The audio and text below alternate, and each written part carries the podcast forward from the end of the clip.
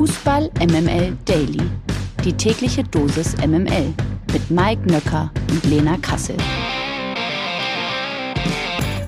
Es ist Dienstag, der einundzwanzigsten Juni. Ich wünsche euch einen wunderschönen guten Morgen. Ihr hört Fußball M M L Daily. Und an dieser Stelle sag ich nur... Ich sag nur hello again. Hallo Mike Nöcker. Das wird jetzt, das wird jetzt Usus, ne? Dass wir immer mit so einem kleinen, beschwingten Lied auf den Lippen, denn böse Menschen haben keine Lieder. So ist es. Na? Welcome, guten Morgen. Welcome back. Thank you, thank you. Ja, da habt ihr ja was angerichtet, ne? Kaum bin ich mal eine Folge nicht da, landet sie gleich auf Platz eins der iTunes-Charts bei Sportpodcasts. Was für eine Unverschämtheit. Aber ich habe mich äh, natürlich noch äh, durchgeboxt und äh, Nils kurz mal dahin zurückgebracht, wo er hingehört, nämlich auf den Praktikantenstuhl des Chefredakteurs von äh, Fußball M M L Daily. Ich möchte zu deiner Verteidigung sagen, Mike, dass die Folge äh, Katar-Spezial mit dir alleine auch sehr hoch gerankt war. Also, ja, ne, du darfst, ja, wie ich es sagen würde, wie der Kenner es weiß, dir Öl um den Bauchnabel schmieren. Ne? Sehr gut. Das mache ich jetzt erstmal. Und äh, bis dahin hören wir das hier. Der Knaller des Tages. Der B V B steht offenbar kurz vor der Verpflichtung von Sebastian Haller von Ajax Amsterdam. Das berichten sowohl deutsche als auch niederländische Quellen übereinstimmend. Angeblich sollen sich die Borussen und Haller auch schon auf alle Details verständigt haben. Der siebenundzwanzigjährige bekommt einen Fünfjahresvertrag vorgelegt. Nur über die Ablöse wird noch verhandelt. Ajax hatte ursprünglich vierzig Millionen Euro gefordert. Dortmund kann aber nur etwas mehr als dreißig Millionen bezahlen. Eine Einigung wird also im Bereich von ungefähr fünfunddreißig Millionen Euro erwartet, vielleicht sogar schon heute. Und das wiederum äh, ist eben nach Nusia Masraoui und Ryan Gravenberch wäre Haller schon der dritte Ajax-Akteur, den es in dieser Transferperiode in die Bundesliga zieht. Oder wie Lukas Vogelsang sagen würde, die Bundesliga kauft Ajax Amsterdam kaputt. Haller hat ja auch schon eine Vergangenheit in Frankfurt und dass Mario Götze dort ein großes Thema ist, haben wir euch bereits gestern erzählt.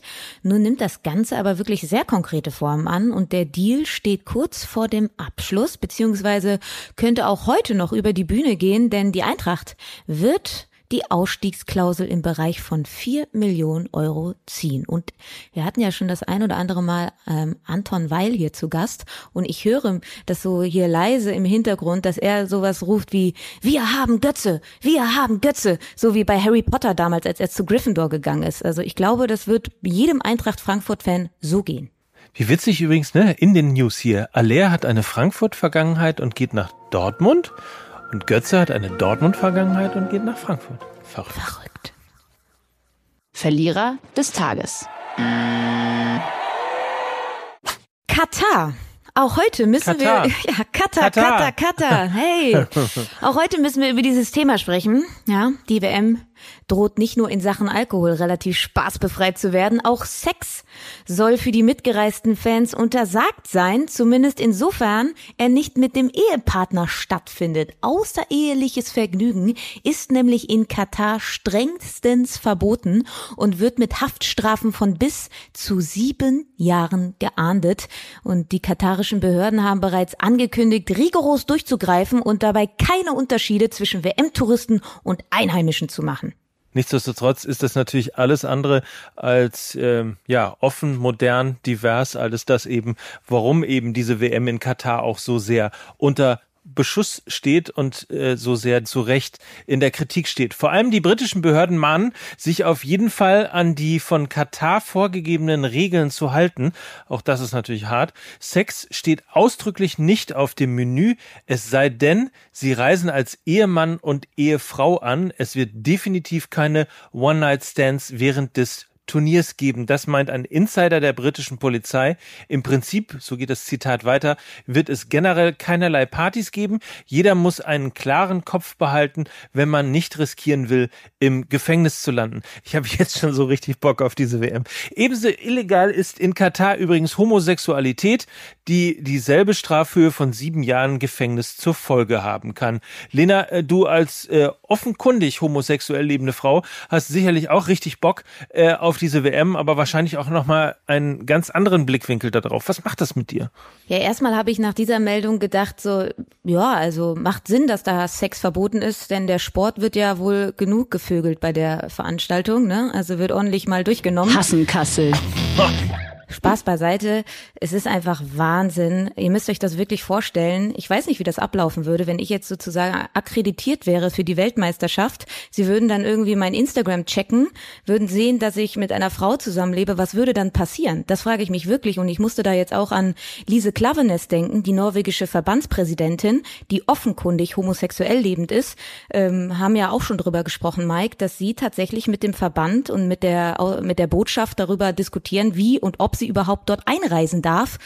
Das entbehrt so jedwedem Kompass, den wir hier leben und worauf wir auch stolz sind. Ähm, ja, Gänsehaut auf eine ganz negative Art, und habe ich natürlich auch schon drüber nachgedacht, was das dann eigentlich für mich bedeuten würde, dorthin zu reisen, und ja, äh, regt sehr zum Nachdenken an. Ja, totaler Wahnsinn, ehrlicherweise. Also eigentlich müsste man als äh, als Fußballfan ein Zeichen setzen und alle Karten, die man erworben hat, äh, einfach wirklich offen und offenkundig äh, homosexuell lebenden Menschen zur Verfügung äh, stellen, dass einfach aus Deutschland nur homosexuelle Menschen nach Katar reisen. Dann möchte ich mal sehen, was da abgeht und was da gemacht wird in diesem Land. In Regenbogenkleidung. Oh, herrlich. In Regenbogen. Ich würde es lieben. Ich würde es feiern. Äh, wie gesagt, ich habe ja äh, sogar eine Karte gewonnen. Äh, also ich stelle gerne diese Karte zur Verfügung, äh, weil ich sowieso nicht vorhatte, hinzufahren. Insofern, ein, eine hätten wir schon mal. Gewinner des Tages. Das ist der niederländische Fußballverband, denn ab dem ersten Juli werden die Fußballerinnen und Fußballer der niederländischen Frauen- und Männernationalmannschaft mit den gleichen Prämien belohnt. Wir haben gemeinsam hart darauf hingearbeitet und jetzt ist es ein historischer Schritt für den niederländischen Frauenfußball, sagte Dirk van der C, Direktor des K N V B und zuständig für den Fußball der Frauen. Eine Angleichung der Turnierprämien für die Frauennationalmannschaft an die der Männerauswahl ist hingegen beim Deutschen Fußballbund aktuell nicht geplant. Wir freuen uns auf die Frauen-E M und haben dort Großes vor, das sagte D F B-Direktor Oliver Bierhoff. Wir haben auch da eine Prämie verhandelt, die ein Rekord ist, aber nicht an das heranreicht, was die Männer bekommen. Und wir haben ja im Zuge dessen auch mal über die U S A gesprochen, Mike. Und ich kann mich daran erinnern, dass jetzt auch die spanische Nationalmannschaft ähm, sozusagen die Frauen gleichwertig bezahlt wie die Männer. Also der Druck steigt auf D F B-Seiten und du kannst jetzt halt nicht mehr das Argument bringen, naja, die Frauen sind auch wesentlich unerfolgreicher. Die spanische Nationalmannschaft der Männer und auch die niederländische ist durchaus erfolgreicher als die der Frauen. Und trotzdem setzen sie dort auf Equal Pay, um dann irgendwann auch Equal Play zu erreichen. Das hängt unmittelbar miteinander zusammen.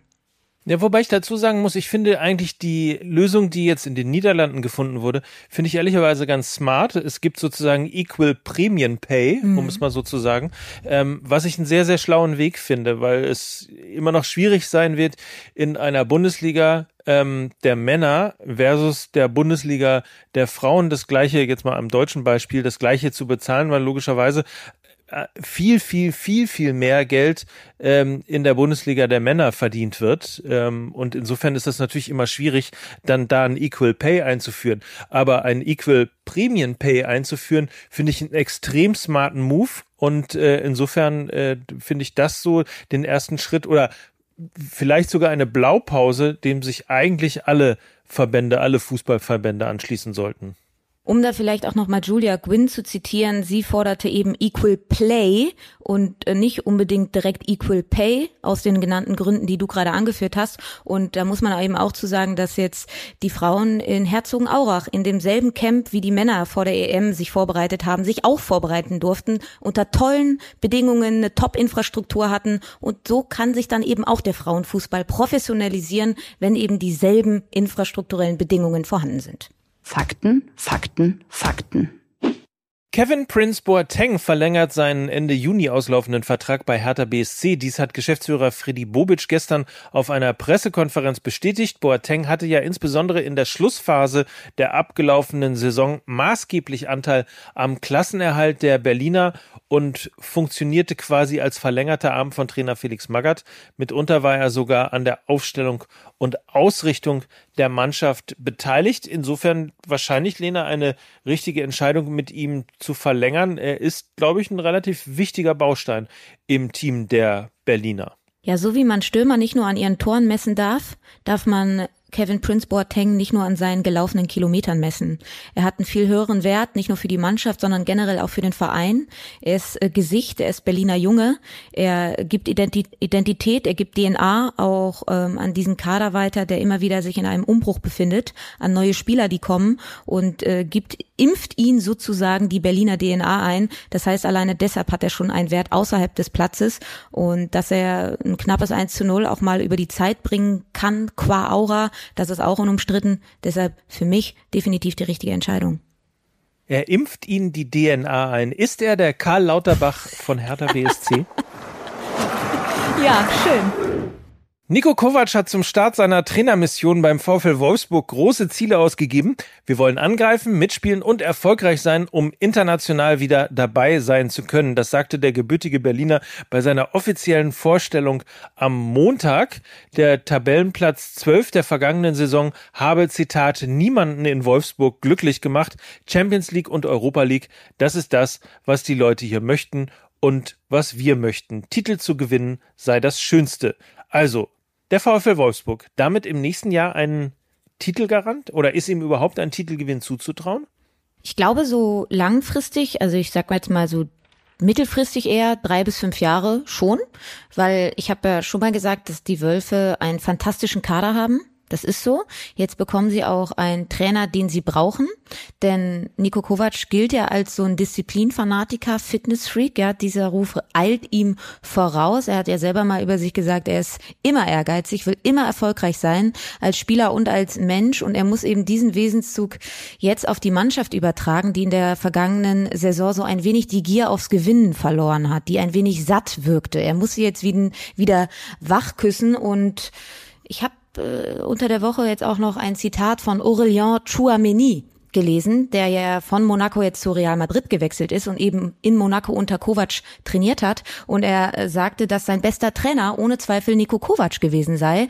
Denn als er nach Monaco kam, war er ein Kind. Unter der Führung von Kovac wurde er zu einem Musketier. Er hat mir gezeigt, dass Verteidigen eine Kunst ist. Er hat mir beigebracht, wie ich heute spiele. Jetzt trägt äh, Tchouaméni eben künftig das Trikot der Königlichen. Also ihm eilt da ein guter Ruf voraus. Ich glaube, die Bayern waren damals einfach noch eine Nummer zu groß für ihn. In Frankfurt hat er aber ja bewiesen, was er kann. Er hat damals die Hessen in der Relegation gegen Nürnberg vor dem Abstieg gerettet. Äh, die Wölfe haben sich auch im Abstiegskampf befunden jetzt. Und dann hat er eben in Frankfurt äh, ja zweimal in Folge ins D F B-Pokalfinale die Mannschaft manövriert. Also ich glaube, das kann ein gutes Match sein.